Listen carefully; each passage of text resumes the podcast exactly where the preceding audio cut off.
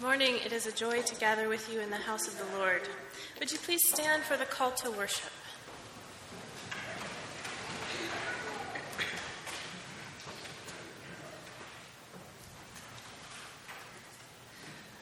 For this reason, ever since I heard about your faith in the Lord Jesus and your love for all God's people, I have not stopped giving thanks for you, remembering you in my prayers.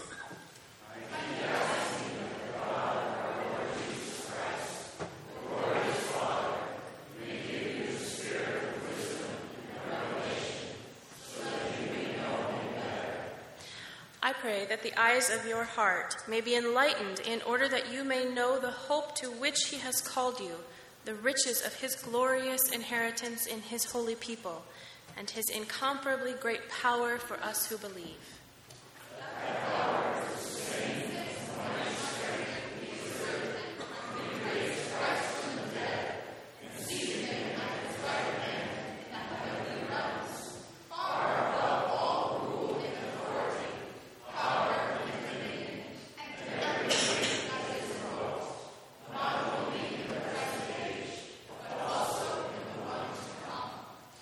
And God placed all things under his feet and appointed him to be head over everything for the church, which is his body, the fullness of him who fills everything in every way. Alleluia. Amen.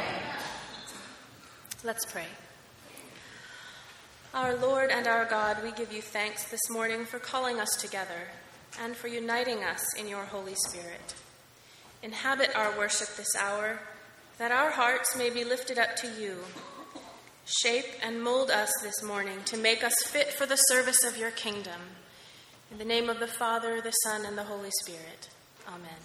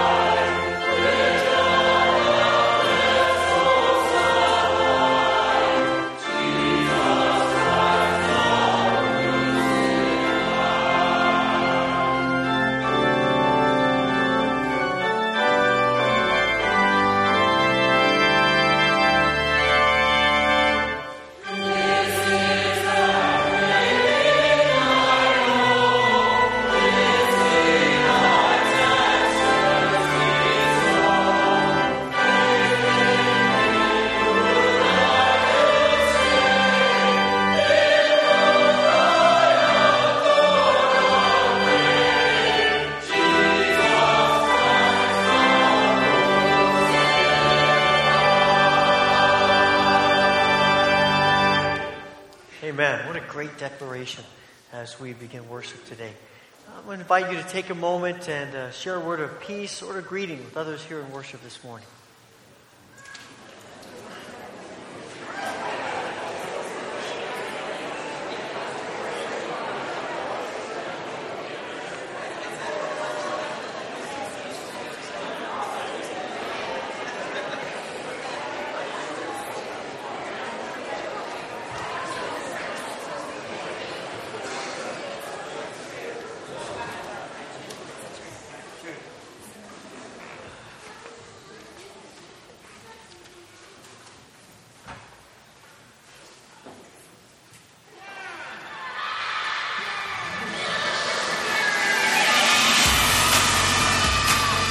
It's an explosion of happiness.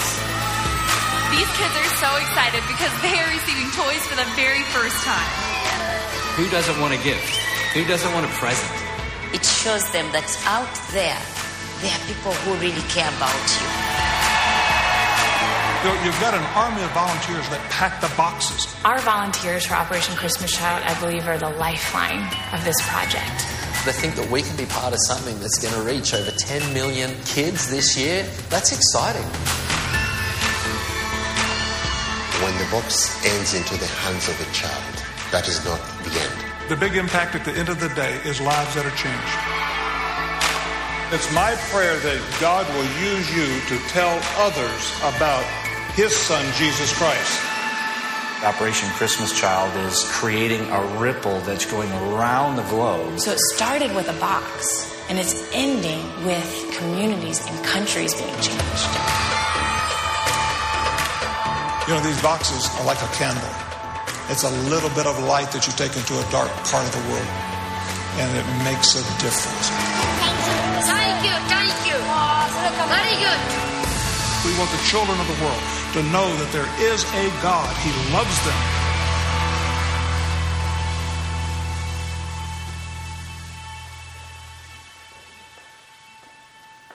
For about a month until Operation Christmas Child, the boxes need to be in. So your inserts in your bulletin with information about what to put in the box. And we have lots of boxes in the CE foyer, I think. They're over there. We hope to have hundreds of boxes that we can send on to children in various places of the world. Please join me in the prayer of confession that's printed in your bulletin.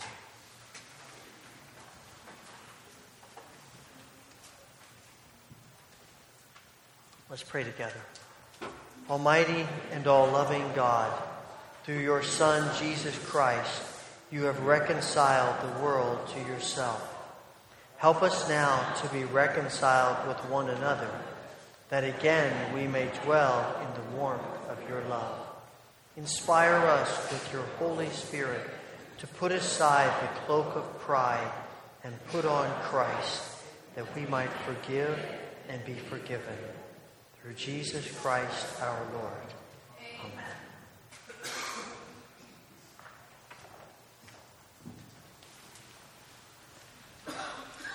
Would you please stand with me and sing the Gloria Patri as our ushers come forward?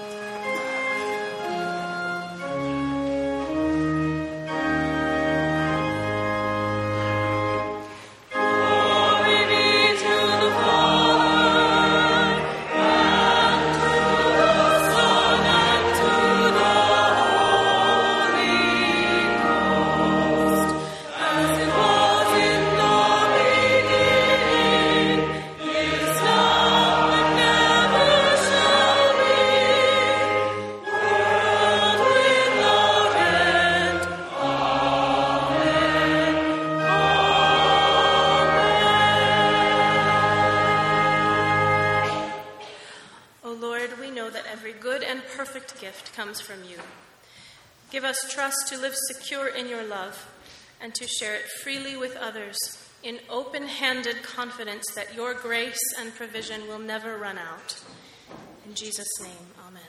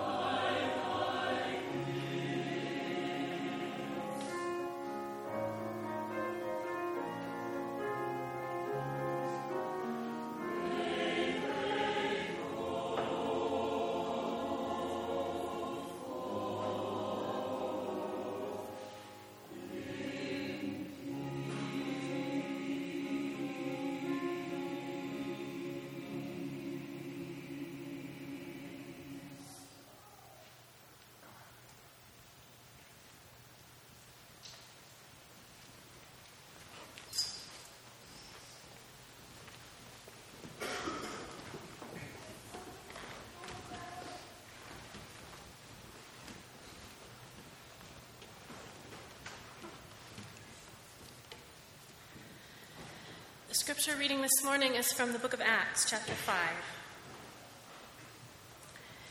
The apostles performed many signs and wonders among the people, and all the believers used to meet together in Solomon's colonnade. No one else dared join them, even though they were highly regarded by the people. Nevertheless, more and more men and women believed in the Lord and were added to their number. And as a result, people brought the sick into the streets and laid them on beds and mats, so that at least Peter's shadow might fall on some of them as he passed by. Crowds gathered also from the towns around Jerusalem, bringing their sick and those tormented by impure spirits, and all of them were healed.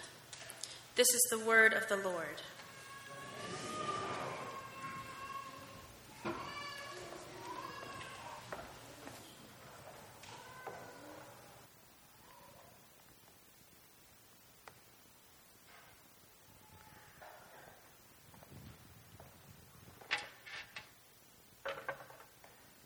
We start asking about what the church expects. And we put in the context, that question in the context of this passage we've just read. It makes me both excited and scared to death. Because I'm excited about the fact that we believe and we trust and we expect that God can do amazing miracles. People being healed. Lives being transformed. But it also frightens me because when I read through the scriptures, I find that there is a connection between the prayers of God's people and the things that God does. And when we start talking about prayer and miracles, there's a lot of confusion. There's a lot of uncertainty. There are a lot of questions. There's a lot of mystery. And to try to explain all of that, first of all, it's impossible. People write books about these things. People write volumes of books. They write libraries of books about these things. And still never quite come to the end of it. And so to try to address something like this in a few minutes this morning is overwhelming. And yet, as I was reading through the book of Acts and thinking about the church and thinking about our church, it was evident to me that if we talk about living between what we are and what we're intended to be, this sense of our expectations for God are vital. One of the things that we find as we read the scriptures is that God tells us over and over again to pray bold, risk-taking prayers. We are commended again and again to stick out our necks when we pray. And God will do amazing things. And so you have a passage like Psalm 2:8, where God says to Israel, "Ask of me and I'll give you the nations as your inheritance." This little nation of Israel. The whole nations. All the nations. Or come to James 4:2, where in the midst of their controversy, James says to them, you don't have what you want because you haven't asked for it. You haven't done anything about it. You haven't brought it to me. You haven't been in prayer about it. And then I think of the words of Jesus himself to his disciples in Luke 11, where he says to them, for he talks about prayer, and he says to them, so keep on asking, keep on seeking, keep on knocking. For those who ask will be answered, and those who seek will find, and those who knock, the door will be opened to them. And there is this connection that we have that God says to us, I want you to bring to me the desires of your heart. I want you to pray bold, risk-taking prayers about your expectations for me. Now, when we hear those things and we read that and we think about it, I think we have a tendency to get a little bit nervous because we have had experiences or read about experiences of people who have taken that to an extreme and said, God said, if you ask, seek, knock, he'll do whatever you want. And that's the formula. I've discovered the formula. If you ask with these words in this way, God has to give you what you want. Period. And it becomes this type of prayer that really is manipulating God. What it means, it really comes back to, it's about us, not God. But that's a very pagan way of thinking. That's the kind of thinking that God abhors in the Old Testament. As the nations around Israel believe that their gods will give them what they want if they go through the right ritual in the right way, saying the right words at the right time, in the right place. And there is this mindset that if we just get the formula right, that will unlock the door. That will spring all the things that we want. And it becomes much more about us telling God what to do, demanding what God should do, and manipulating God based on our desires. And so because of that, which is, I think, unbiblical thinking, we have a tendency to swing the pendulum all the way to the other side. And because we're nervous about not being that, we say, let's just be safe. I'm only going to pray prayers that feel comfortable and safe. Prayers that I pretty much already know the answer to. And I won't really have high expectations for God because I don't want to be disappointed. I don't want to be embarrassed if it doesn't happen. Now, I've had those experiences. I suspect you've had those experiences.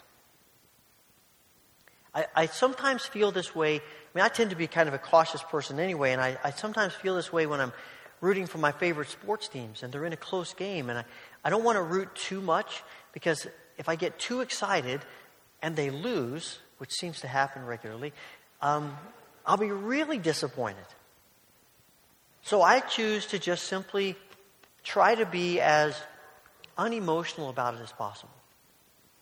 And then if they lose, it's disappointing, but it's not as disappointing. It's safe. I think we pray like that often.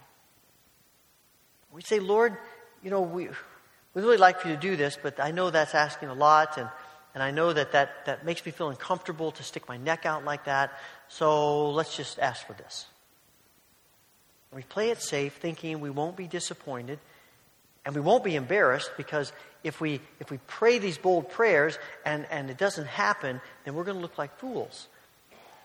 And of course, we forget that Paul says the gospel looks like foolishness to most people anyway. And here's the thing, who cares if we look like fools? We've done what God's asked us to do. It's hard. We all wrestle with it. I think for most of us, I would suspect that our prayers and our expectations often probably are best described by the title of J.B. Phillips' book that he wrote in the 1950s, Your God is Too Small. And I know there are many times where in my prayers, the image I have of God and the expectations I have of God are too small, too limiting, too safe. When I read the scriptures and I read about the great holy people of God and I listen to them pray, they pray bold, audacious prayers. Daniel, and Peter, Paul, and certainly Jesus. And on through church history, you find this over and over and over again. The closer people are to God, the more risk-taking and outrageous and audacious are their prayers. And they're not in that camp. They're not demanding of God. They're not trying to manipulate God. They are simply taking seriously what God has asked of his people. Pray bold prayers. Expect great things. And then leave it to me. See, that's the hard part, is that because we can't manipulate God, and we can't figure out the way to unlock the door so that we always get what we want, then we realize that the answers are always in God's hands. And sometimes God does what we want, and sometimes he doesn't, and that frustrates us. And rightly so. I mean, it frustrates me. And I've been trying to think of how to understand that. Maybe throughout my life, I've been pondering, how do I understand that? I don't know that we'll ever fully understand it, because it's the difference between us and God, but it makes me wonder if it's not something, at least part of it, is something like our interactions with children. In one way or another, you've probably had interactions with children, maybe as a parent, as an older sibling, aunt, uncle, babysitter. You've had interactions with children, and children love to ask for things. Go to the grocery store with a child. Can I have that? Can I have that? Can I have that? Can I have that? They love to ask, come on, can we do this? Can we do that? Can I do this? Can I do that? They love to ask things. And as loving people, we want to do as much as we want to say yes as often as we can. And when we say no, hopefully it's not because we're just trying to be mean and we're irritated and we just want to see them upset. We say no because it's maybe unhealthy for them to have chocolate cake for breakfast every morning, to stay up till 2 o'clock every morning, to go out and play in the street. And we make decisions and we do our best to explain to them why we are saying no, and most of the time they just can't get it because they're children. I have to tell you, I'm seeing this whole thing from a little different perspective being a grandparent. Because now I'm thinking, whatever Emma wants, Emma gets. You know? I mean, she's already here, and she's not even 5 months old yet.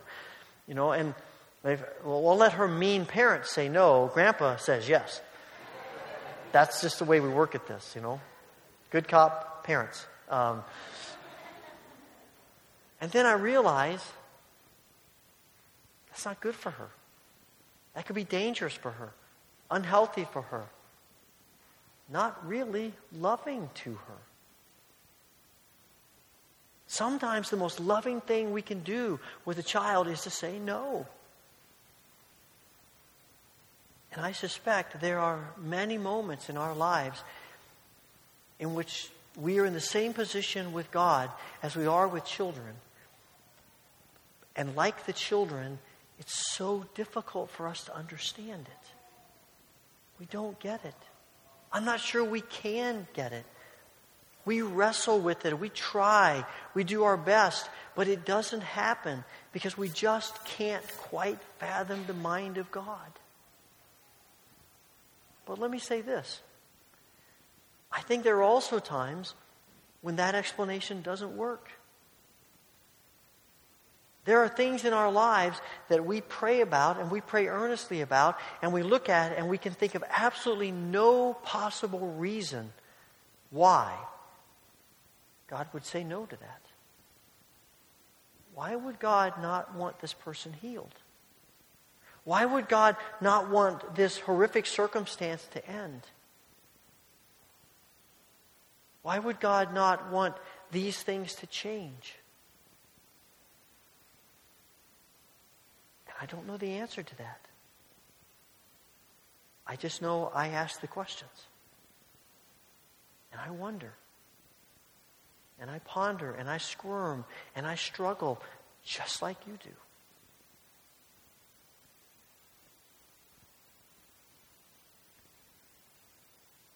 I do think it's important to understand that when we talk about miracles, we talk about God doing these things that are so much bigger than our minds can imagine, that we could expect. I think it's important to understand that miracles are not the suspension of the natural order. They are actually glimpses into the restoration of the natural order. We have a tendency to think that miracles are God stopping the natural order from operating as it should. But actually, God created the natural order to be without disease and hunger and death. And Jesus comes and he does miracles, and he heals the sick, and he feeds the hungry, and he raises the dead to new life. And in doing that, he's not suspending the natural order. He is now giving us glimpses into what the restored, fully restored natural order will be when he reappears. And when we enter the new heaven and the new earth. And those miracles are asking God to give us more glimpses. But we live in a fallen world. We live in a broken world. And we have free will. And that free will, God has chosen to give us that free will. And that means he doesn't always step in and answer every question we have. I wish I could tell you why every time. I wish I could give you a formula to answer all of our questions, but I can't. But I do know this. God calls the church to high expectations about what he's doing. God is asking the church not to play it safe, but to pray boldly, to pray audaciously, to pray risk-taking prayers, and then to trust him.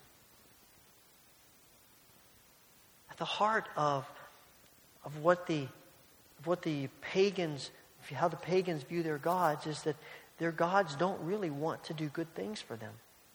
And the only way they can convince the gods to do good things is to trick them or cajole them or to beg them until they can't take it anymore. To do just the right formula and do it in just the right way that the gods have no choice. And even though they don't want to do good for people, they have to. Because those people unlocked the secret. It's one of the reasons I think God gets so angry with Israel when they start worshiping him and other gods the same way. Because it implies that at the nature of his being, God doesn't want to do good things for people. But from beginning to end, God keeps telling us, I am a God of love and compassion and grace and mercy. And I know that sometimes you don't understand why things aren't different and why it seems as though I'm ignoring your prayers. But actually, all of this is grace. And he's asking us to trust him. And I think one of the ways we trust God is to pray these bold, risk-taking prayers as a declaration that we believe God is loving and good. And that we trust him to do what is right and best, whether we understand it or not. I keep going back to Jesus' words in Luke 11 after he talks about asking, seeking, knocking. He says, for you who are parents, who are sinful, evil parents, far from perfect parents, if you have it in your heart to do good for your children, how much more your loving Father in heaven? How much more?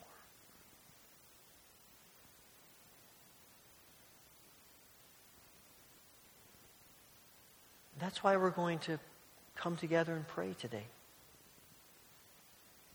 Because sometimes we need the faith of other people to encourage our faith. Sometimes we need other people to pray for us words that we want to pray but can't quite pray.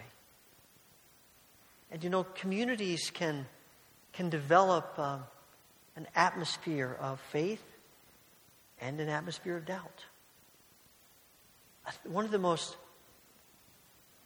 amazing and, in a negative way, one of the most confounding passages of Scripture to me is Mark 5, Mark 6. Jesus is in Nazareth, and as he leaves, Mark says he was unable to do many miracles there because the whole town was basically in unbelief. And I think, wow, this is Jesus. Somehow, our faith or doubt has some kind of bearing on what God does and doesn't do. Again, it's not a formula, but there is a connection. And just as faith communities can create an atmosphere of doubt, and there are some churches that do that and have very low expectations, just play it safe, and then wonder, we don't really see God doing anything.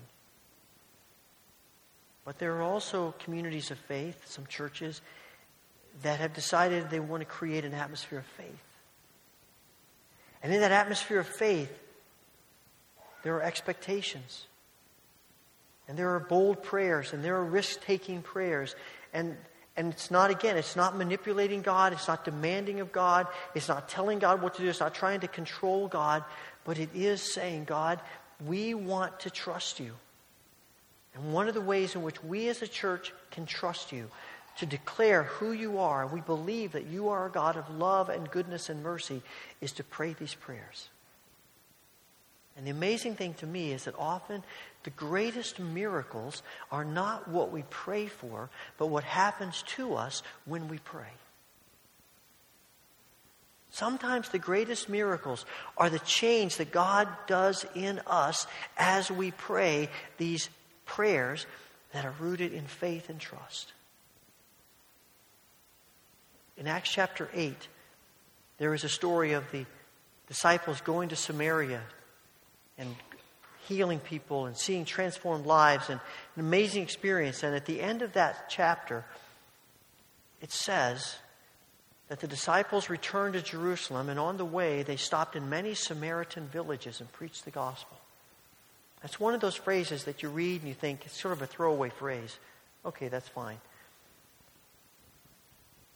See, I don't think we realize how much hostility and animosity there is between Jews and Samaritans. How upset the disciples are when Jesus stops, goes through Samaria first of all, and then stops at the well and talks to the Samaritan woman and offers her his grace. They don't associate with other. They don't connect with each other. And yet here are the disciples, not just tolerating a few Samaritans who want to know about Jesus, but they're actually stopping in all of these villages along the way to preach the gospel, because their desire is that these Samaritans that they're supposed to hate, they want them to experience the grace and mercy of Jesus like they have. That's a miracle.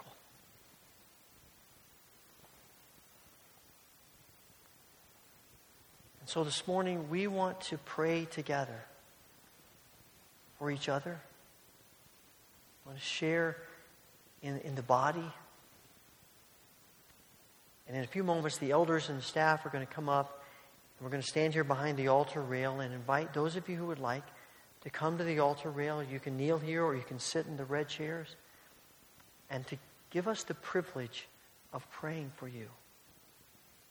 You know, it's important to understand we're not standing up here because we have more faith than anybody else in the room, and we're saying, just look at us. All of us have the same questions that you have. But we want to create, to develop an atmosphere of faith, of higher expectations, of believing that when God says he will do more than we could dream or imagine, that's the way we pray. And we consider it a privilege to be able to pray with you about those things. It can be anything you'd like to pray for. In the first couple of services, we've prayed for people who had issues of health. We've prayed for children. We've prayed for families. We've prayed for spiritual growth. We've prayed for our world. Some people have come in proxy for others who aren't able to be here today and have said, could you pray for them by praying with me here? Whatever you want. We just want to take the time to pray and to believe God to do more than we could do ourselves. More than just what's safe. To experience the joy, the blessing.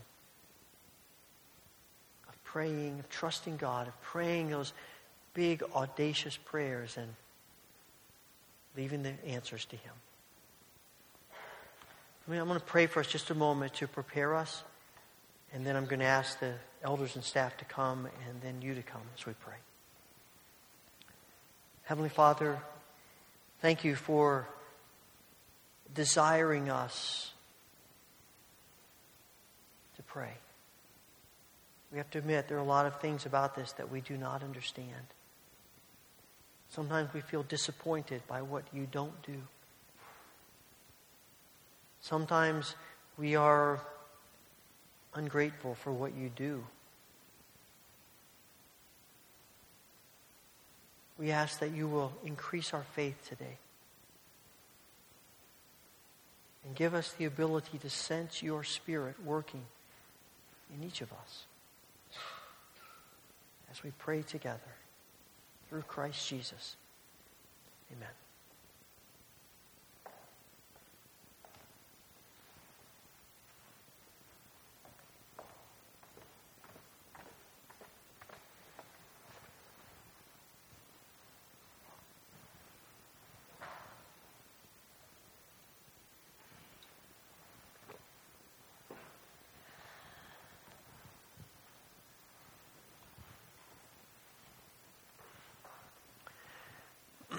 If you'd like for us to pray for you, please come, and we would be privileged to do that.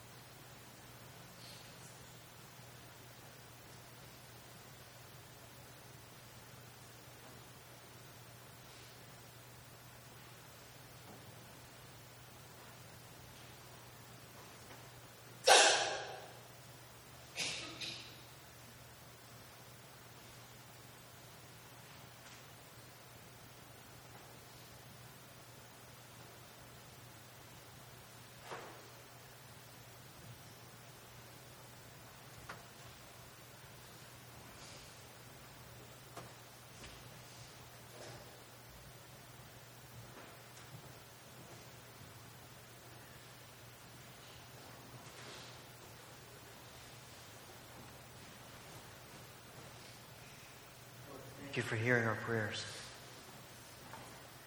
Thank you for calling us to more than ourselves, to begin to see more and more of who you are. Father, we pray for not only the needs that we've come about today, but other burdens and concerns that are on our minds this morning. We think of those who are grieving today. We pray for Bill Duzma and his family, the death of his mother. For Linda Roth and her family, the death of her sister. And for others among us who are grieving, we pray your comforting presence on them. Lord, we pray for those who are struggling with illness and pain. We pray for Phil Mucker, Ted Hopkins, for Evelyn Heil and Alice Brown, for Florence Tuber and Mike Raybuck and Jill Tyson and Bruce Brenneman, for Bev Rett, for Micah Christensen and Linda Roth and Dick Gould and Crystal Blake and Emily Cricklar and others who are on our hearts and minds today. Father, we pray for our world. They're so grieved to again read about bombings in Turkey and so many deaths. Lord, we pray that you would do something in our world that would cause us to see that violence and war doesn't do anything.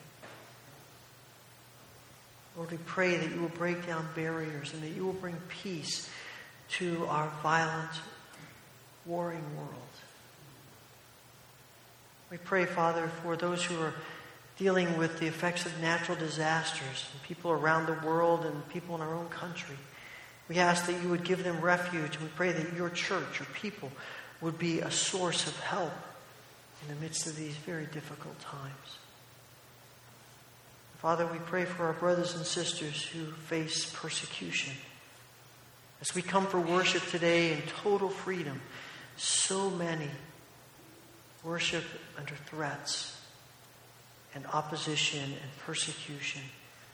We pray that you would protect them and give them courage and strength, and may they witness your grace in the midst of these difficult times.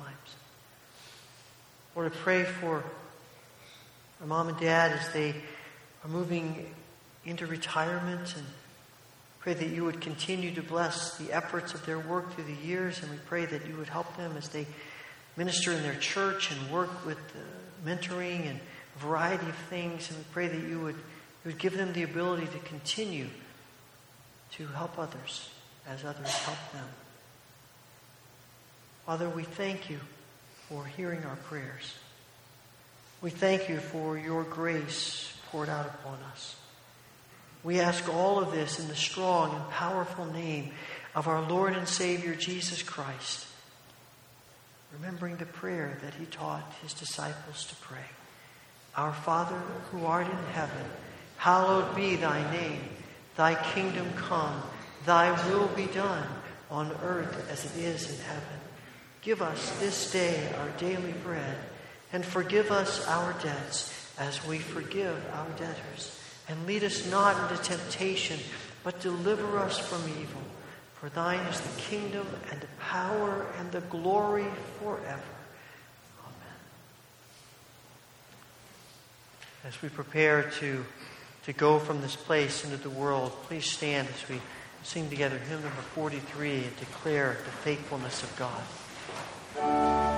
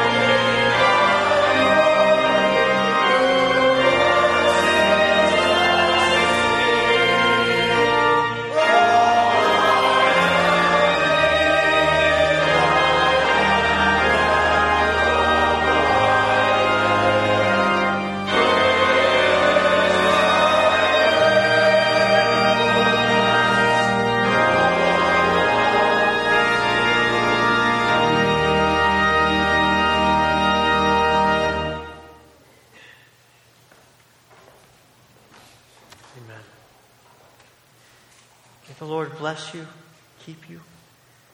May the Lord make his face shine upon you and be gracious unto you. May the Lord turn his face toward you and give you peace. Amen.